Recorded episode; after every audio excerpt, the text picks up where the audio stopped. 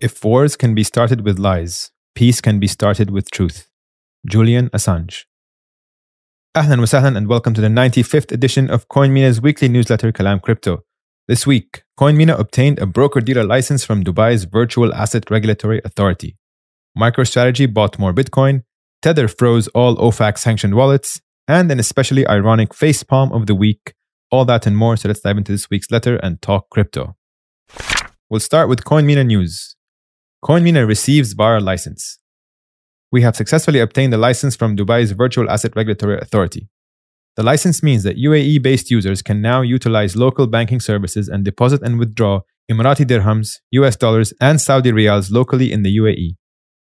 With the license, CoinMENA became the first cryptocurrency exchange to be licensed by both the Central Bank of Bahrain and Dubai's VARA. Regulatory compliance has been a priority for CoinMENA since day one and we will continue to strive to obtain licenses in different jurisdictions so we can continue to providing investors with safe and reliable fiat to crypto on ramps and off ramp services. Global news MicroStrategy buys more Bitcoin. He's done it again, the biggest Bitcoin bull of all. Michael Saylor has bought more Bitcoin. Last week, they acquired an additional 16,000 Bitcoin for roughly $593 million at an average price of $36,000 per Bitcoin.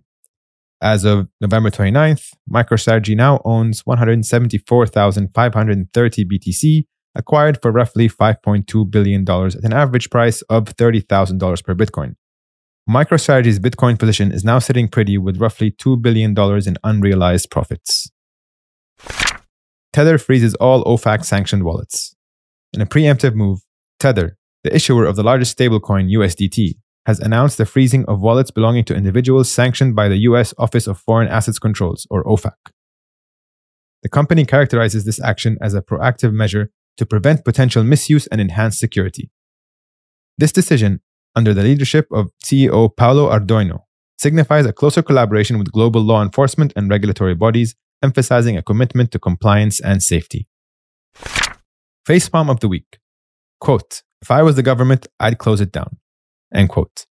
That's what CEO of JP Morgan, Jamie Dimon, said recently when he echoed Elizabeth Warren's concerns about cryptocurrency, suggesting its use for illicit activities and advocating for its shutdown. However, on chain analysis from Chainalysis strongly refutes this claim, revealing that only 0.24% of total crypto transactions are linked to illicit purposes. In the meantime, since the year 2000, JP Morgan has been fined a total of 272 times by regulators and paid $39 billion in fines. Tweet of the week Michael Saylor tweeting about the performance of his company MicroStrategy since adopting the Bitcoin standard in 2020.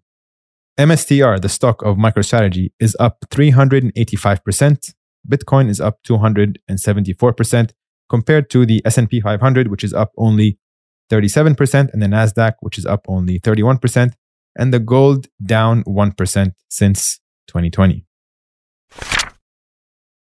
Quiz Corner. Last week's question What do you need to do to qualify for the 1000 XRP giveaway? Just trade $10 or more.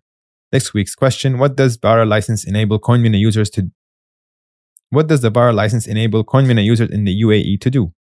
Trade cryptocurrencies, withdraw AED locally, deposit or withdraw AED, USD, and SAR locally and instantly. We'll tell you the answer in next week's episode. That's all we have for now. We will be back next week another episode of Kalam Crypto.